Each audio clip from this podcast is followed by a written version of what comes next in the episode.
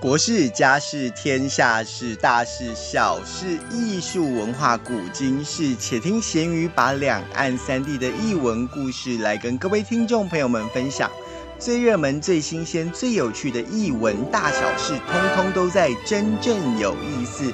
对于译文资讯有兴趣的朋友们，不要忘记关注荔枝 FM 九五四零二五二零。真正有意思，把最好的译文资讯带给各位好朋友。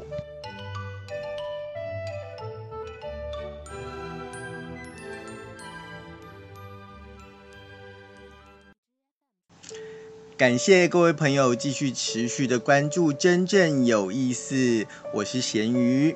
那在这里呢，今天要跟大家来分享的呢，诶，并不是一个演出哦，而是呢一个专题。这个专题呢，主要是要来介绍我的恩师，也就是台湾的戏剧大师李国修老师，跟他的屏风表演班。那我想呢，李国修老师呢，虽然说已经离开了呃台湾的剧场界，离开了我们的身边，但是呢，最近只要有关心台湾的艺文活动，就会发现，除了他的大弟子黄志凯的故事工厂不断的在推出新的作品，而且最近呢又推出了非常棒的这个《庄子兵法》之外呢，诶。黄玉堂他的另外一位弟子呢，亮堂文化呢，亮堂文创也推出了《三人行不行》这个作品，而在台湾呢，呃，引领台湾的剧场界相当多年的果陀剧场呢，这一次也跟曾国成还有蔡灿德合作，要来演出李国修老师生前的作品《征婚启事》。那《征婚启事》呢，是改编自陈玉慧的小说，在呃屏风表演班，其实每一次演出可以说是场场爆满，相当轰动。那在这么多年之后呢，还有这个荣幸，可以在剧场里面呢欣赏到，不管是国修老师的学生，或者是呢呃国修老师过去的作品，其实我相信，对于所有观众朋友来说，都是一大福利。那为什么国修老师跟屏风表演班会对台湾的整个艺文界影响这么大呢？还有，其实呃，贤小鱼呢，在过去到底跟国修老师有什么样的这个渊源？然后他到底是一个怎么样的剧场人？我想透过今天的专题呢，我们来好好的认识、了解。在剧场界，台湾的剧场界非常非常的呃辛苦耕耘，然后一步一脚印，非常踏实的一个创作者，也是我真的心目中认为他是所有创作者的榜样。今天就让我们来认识李国修老师。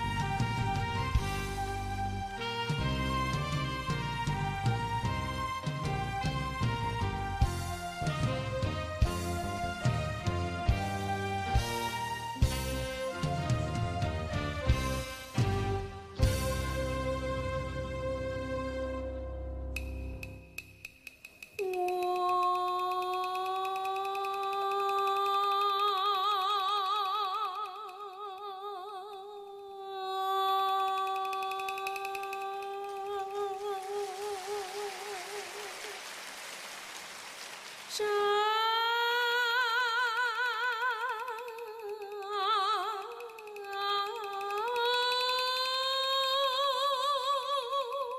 君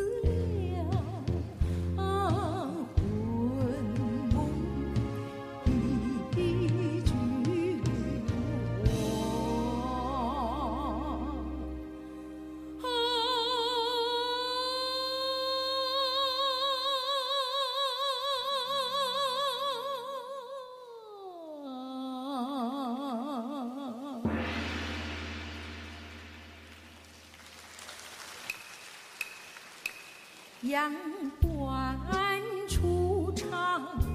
往事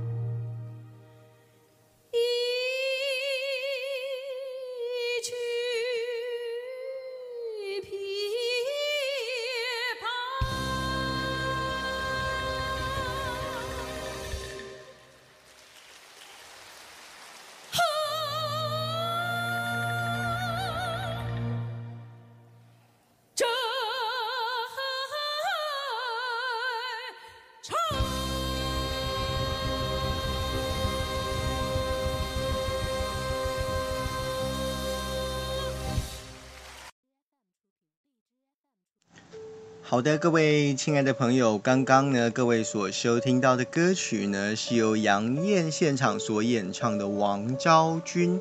那为什么会放《王昭君》这首歌呢？其实，在国修老师的作品《西出阳关》当中呢，《王昭君》这首歌啊，在最后呢，扮演了非常非常重要的一个呃象征。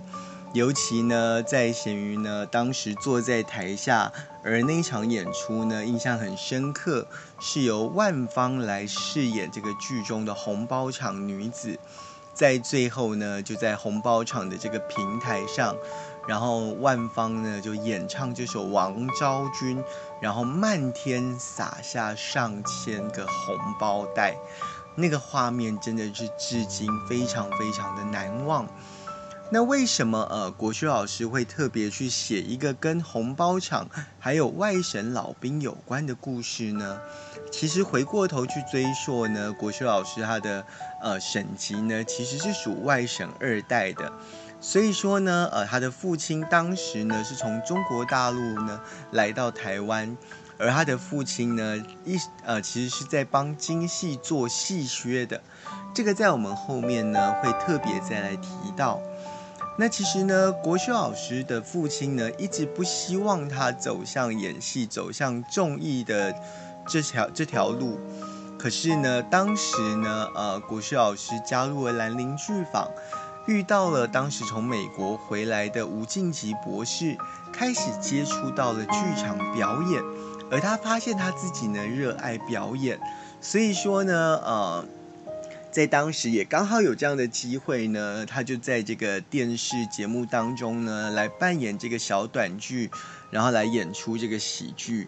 可是呢，这样子讨好大家、搞笑的喜剧，并没有办法满足国学老师对于表演真正的追求，所以后来呢，他就成立了他自己的屏风表演班。而在屏风表演班的草创初期呢，其实说真的是土法炼钢，因为呢，呃，听国秀老师在回忆的过程当中，其实提到屏风表演班当时的演出啊，可以说是演员比观众还要多，所以说呢，到后来我们可以看到每一次演出，屏风表演班累积了多少的观众。我们就可以知道说，其实这么多年来呢，国修老师其实是用他真正对剧场的热情，将票一张一张的卖到观众的手上，而他也有这个自信，只要有这个机会走进剧场去观赏过一次屏风表演班的戏，那这辈子你就会成为屏风表演班的这个基本班底跟主要的票房的铁票了。因为你会在剧场当中感受到真实人生的喜跟悲，在国学老师的作品当中，经常是笑中带泪，一下子让你笑到流泪，一下子又让你在台下默默的拭泪。所以说呢，这么样的一个呃大师，他的作品当中不只为了讨好观众，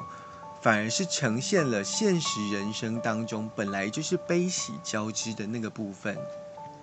而我觉得每一次看屏风表演班的戏，最让我感动的就是在最后谢幕的时候，国修老师永远是高举他的右手，然后呢再深深的一鞠躬，最后呢将他的手呢手掌呢按在他的这个心脏心窝的位置，那在他胸前呢表示说他对现场所有观众。真的都是深深的感恩跟感念。如果没有大家愿意付出这一张票，其实也就没有站在台上的李国修。所以说，我想呢，呃，在前期的草创阶段，最能够代表国修老师的一首歌曲，应该就是这一首《小丑》。因为呢，在带给别人的欢笑背后，其实国修老师的内心也经历了许多的挣扎。现在就让我们来听听这首《小丑》。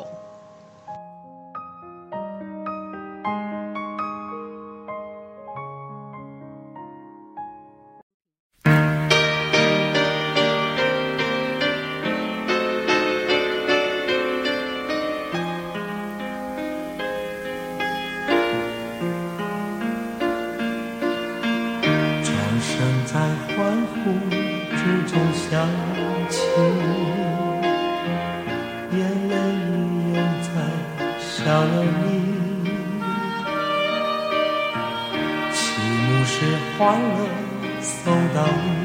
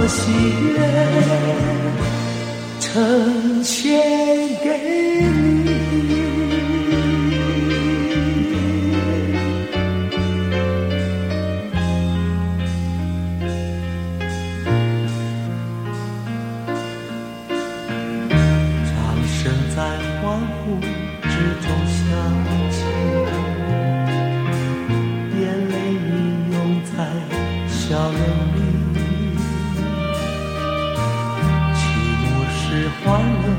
送到你眼前落幕时孤独留给自己是多少磨练和多少眼泪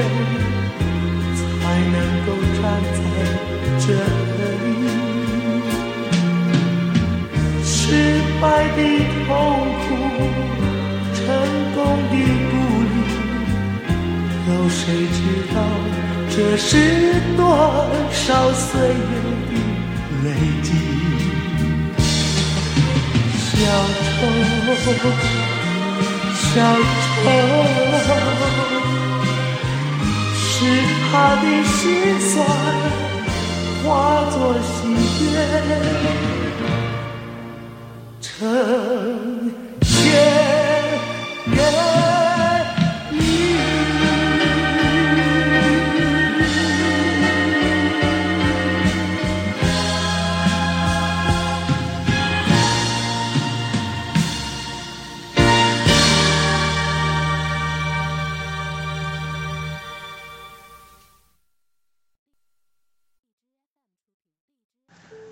刚刚呢听完了呃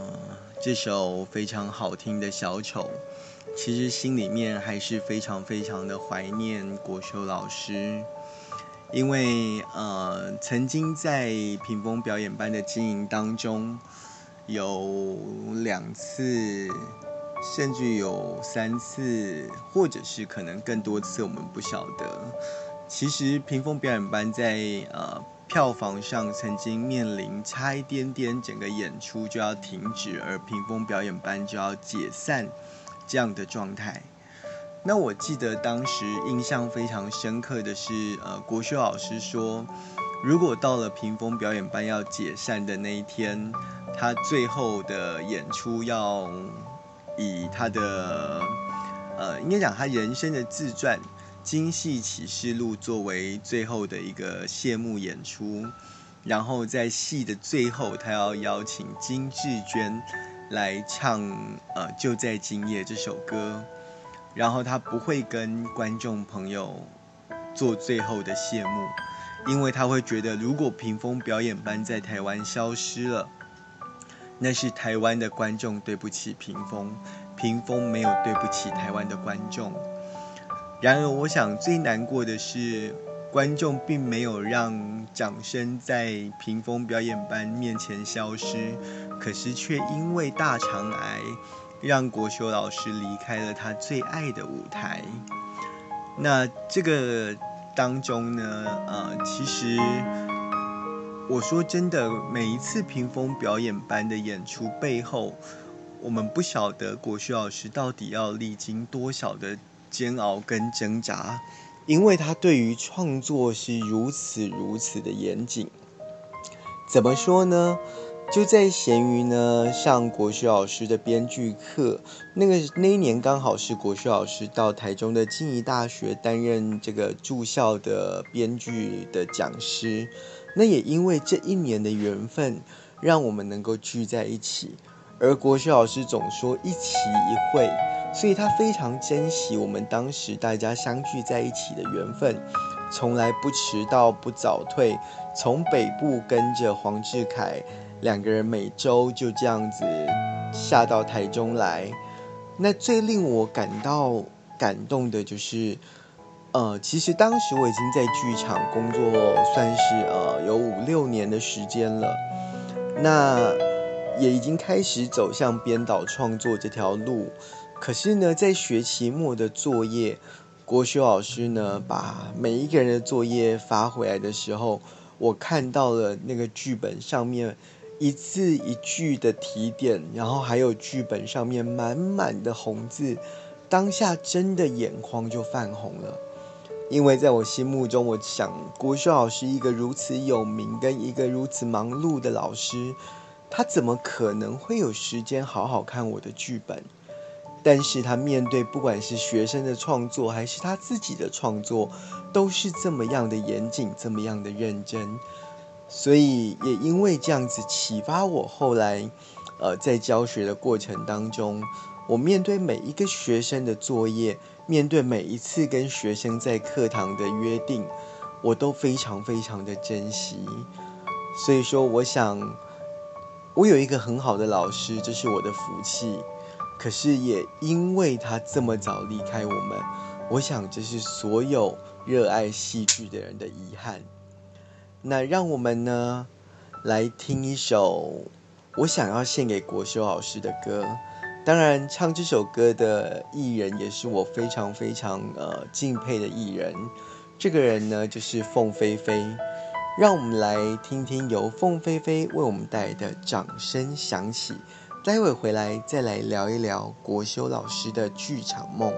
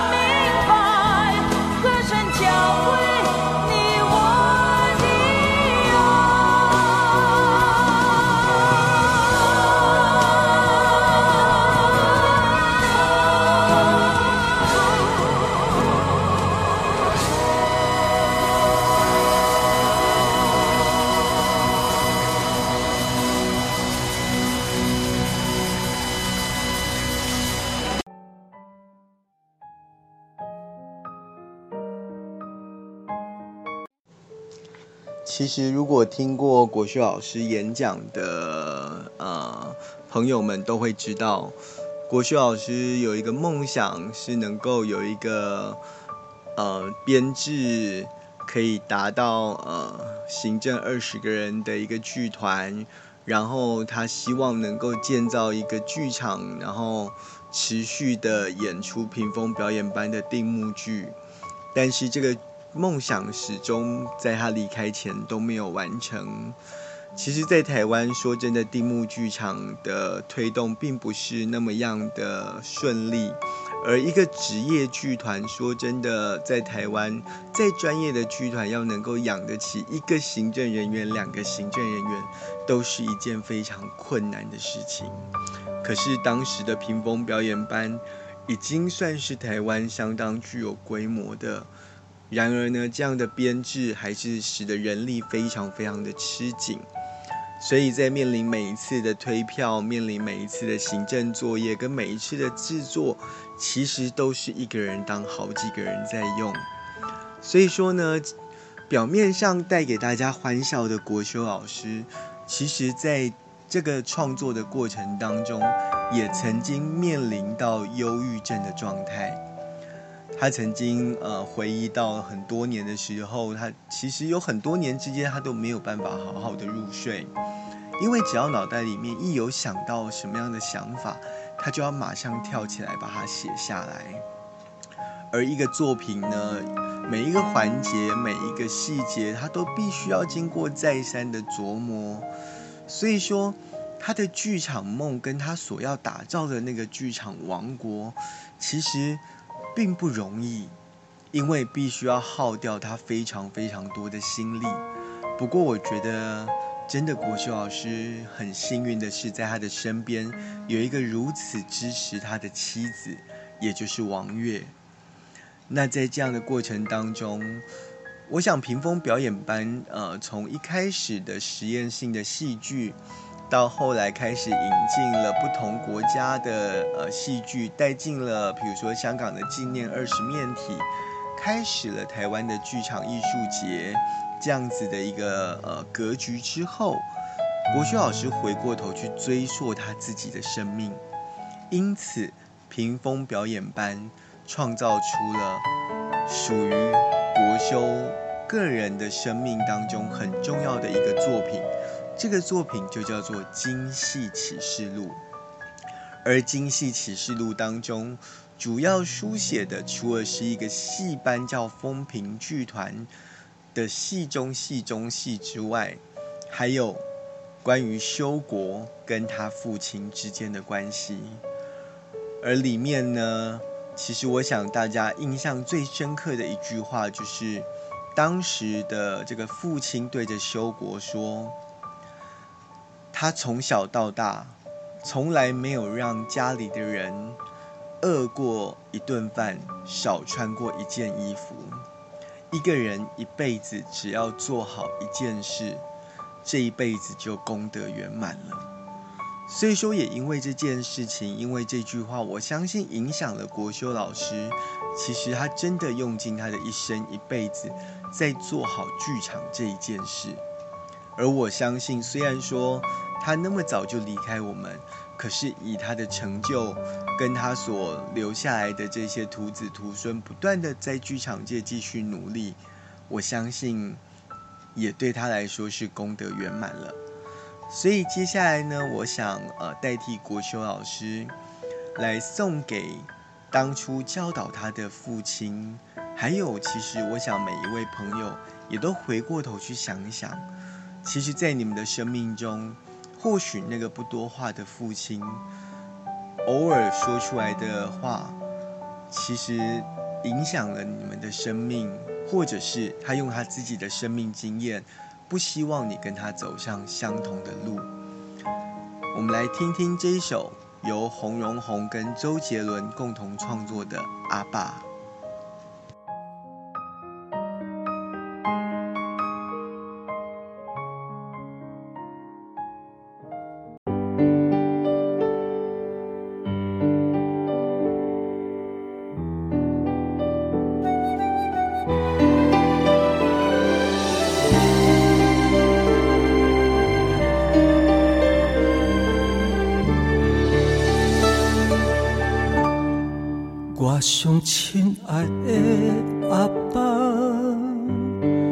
想要搁叫你一声，像伊早你写的歌。感情放落唱袂煞。我最思念的阿爸，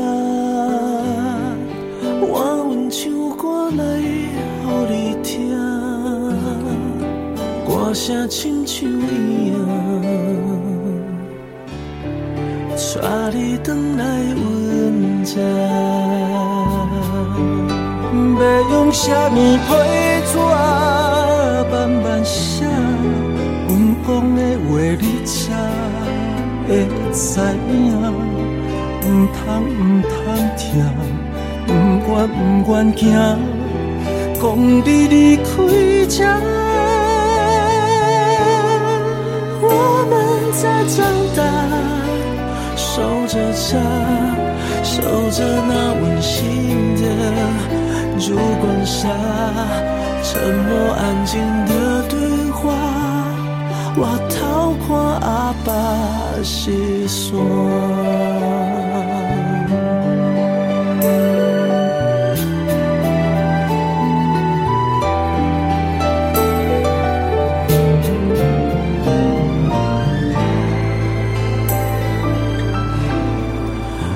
最亲爱的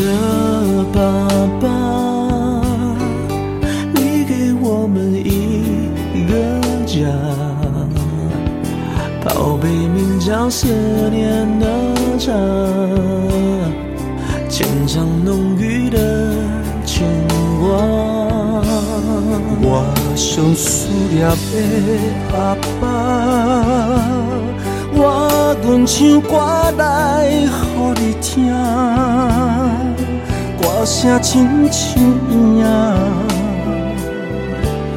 带你回来阮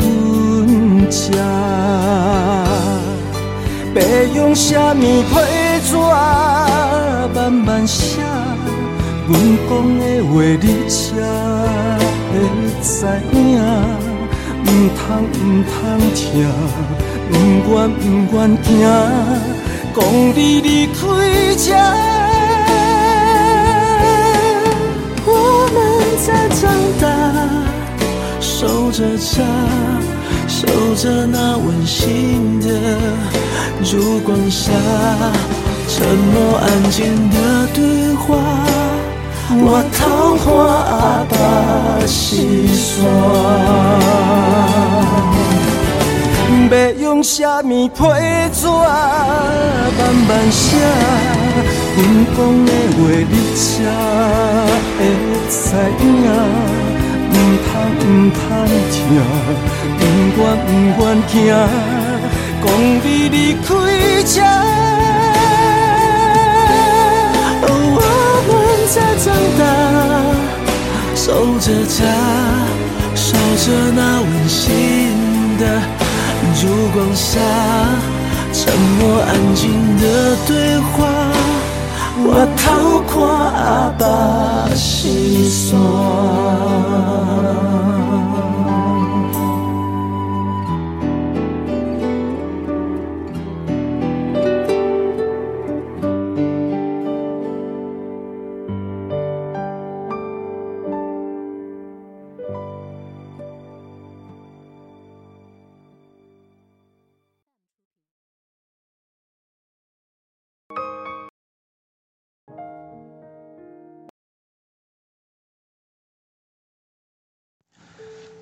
那刚刚听完了非常嗯令人感动的阿爸之后呢，其实提到了《京戏启示录》，我想只提到了国修老师生命当中的一半。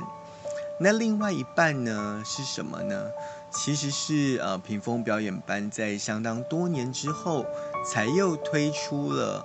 呃国修老师的另外一部半自传性作品，叫做《女儿红》。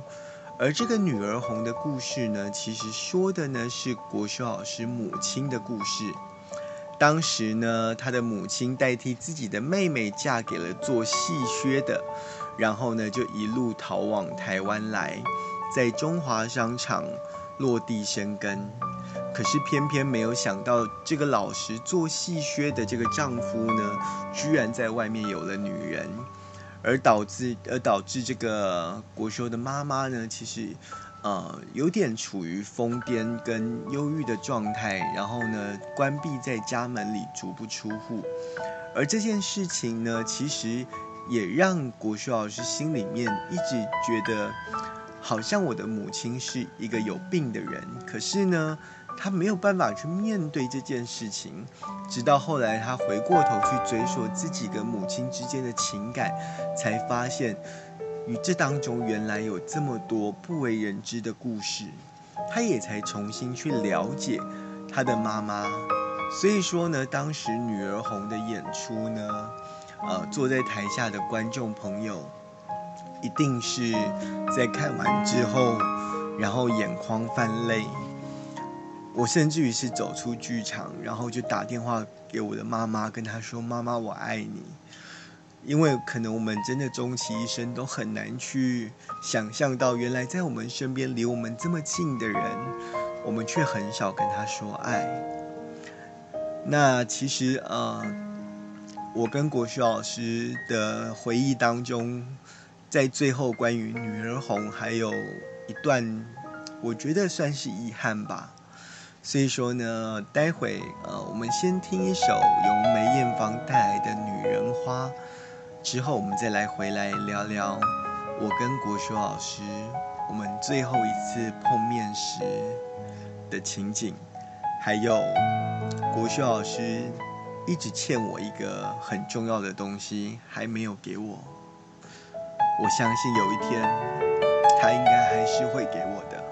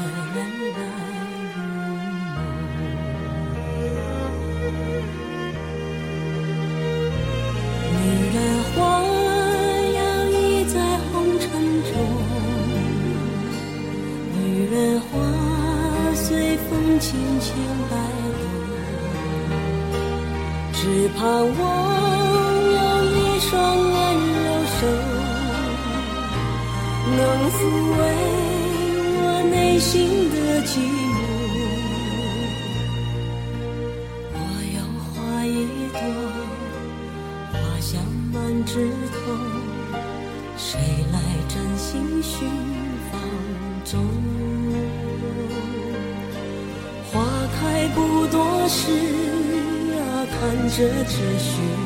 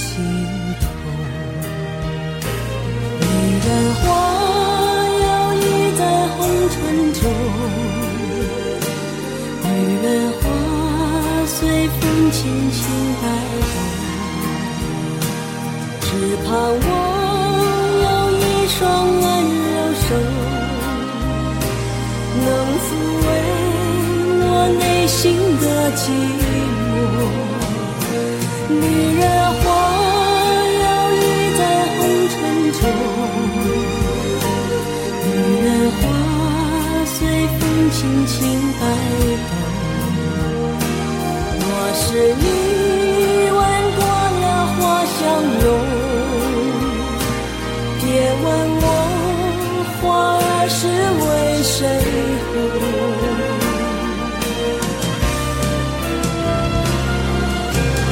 爱过知情重，醉过知酒浓。花开花谢终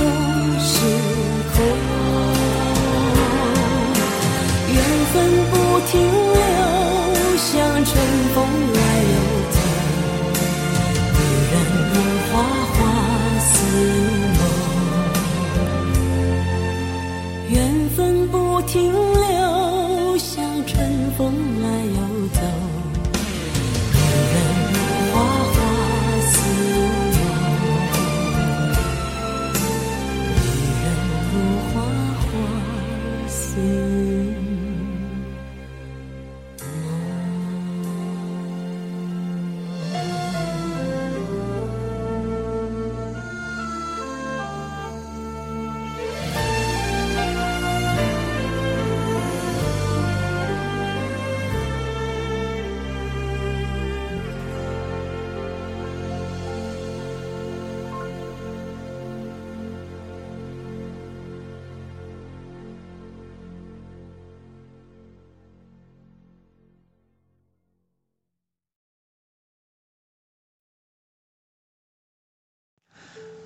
刚刚呢，听到让我们一样非常怀念的歌声，梅艳芳所带来的《女人花》。那刚刚说到我跟国学老师呢，因为《女儿红》的最后一次碰面而留下了心里面的一个遗憾。那这个故事呢，其实是呃，当时在屏风表演班呃解散前，那女儿红呢再度的加演。那来到台中中山堂的时候呢，我坐在第五排，然后居然就这么巧的，国修老师就坐在第四排。那因为其实跟国修老师相处了这么长一段时间，我一眼就认出前方是国修老师。但是因为那个时候他已经呃开始做化疗，所以说其实在看戏的过程当中，他戴着口罩。那中场休息的时候，我的朋友问我说：“为什么不去跟老师打个招呼？”我心里想，有这么多人当下都这么的关注他的身体，如果我在这么多人面前去跟国学老师打招呼，其实呃对他来讲也是困扰。所以说，我就在观众席，然后传了个简讯跟老师说，其实老师的气色看起来已经好很多了。那因为不想惊扰观众，所以说呃就默默的传了个讯息，但是希望他的身体能够赶快好起来。那一直到戏演完之后，呃，国学老师回到后台，然后回传了一个简讯给我，他跟我说谢谢你的贴心，然后说他欠我一个大大的拥抱。说呃，下次见面的时候一定会给我一个大大的拥抱。可是没有想到，就在那一次之后，跟国学老师我们就再也没有见过面了。所以说，国学老师欠我的这个拥抱，我想可能这辈子没有机会要得到。但是，国学老师留给我的风范，还有他给我的很多教导。还有他留给剧场这么多优秀的作品，我想，只要每一次有这个机会走进剧场去怀念国修老师，就如同他给我的一个温暖的拥抱一样。其实我想，呃，不管是我，或者是呃他的徒弟，或者是每一个喜爱国修老师的朋友、观众，国修老师都不会希望我们因为他的离开而感到难过。所以说，我想，呃，最后在我们的节目要结束前，再来听一首，我想是国旭老师想要告诉大家的心声。这首歌呢，叫做《明日之歌》。所以说，先让我们来听听这首《明日之歌》，最后我们再回到真正有意思。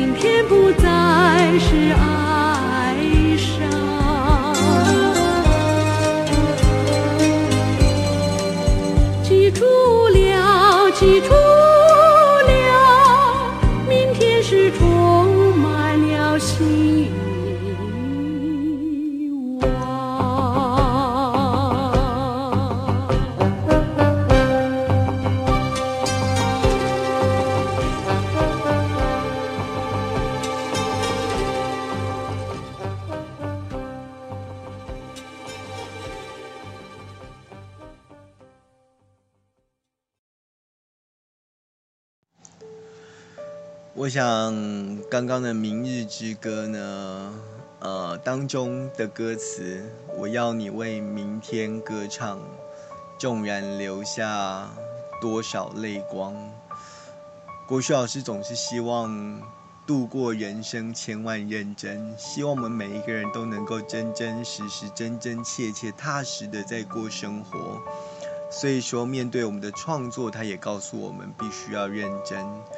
而看到黄志凯，看到黄玉堂，看到包含呃曾国成、亮哲、杜诗梅、黄家千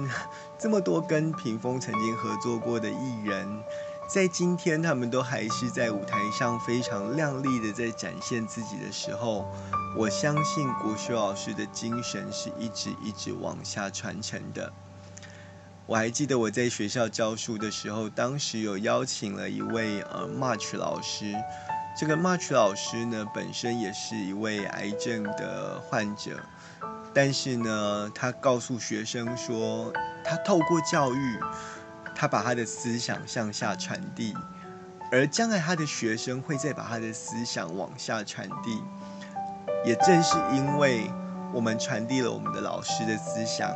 而我们的下一代传递了我们的思想，这样一代传一代，所以生命才有所谓的永恒。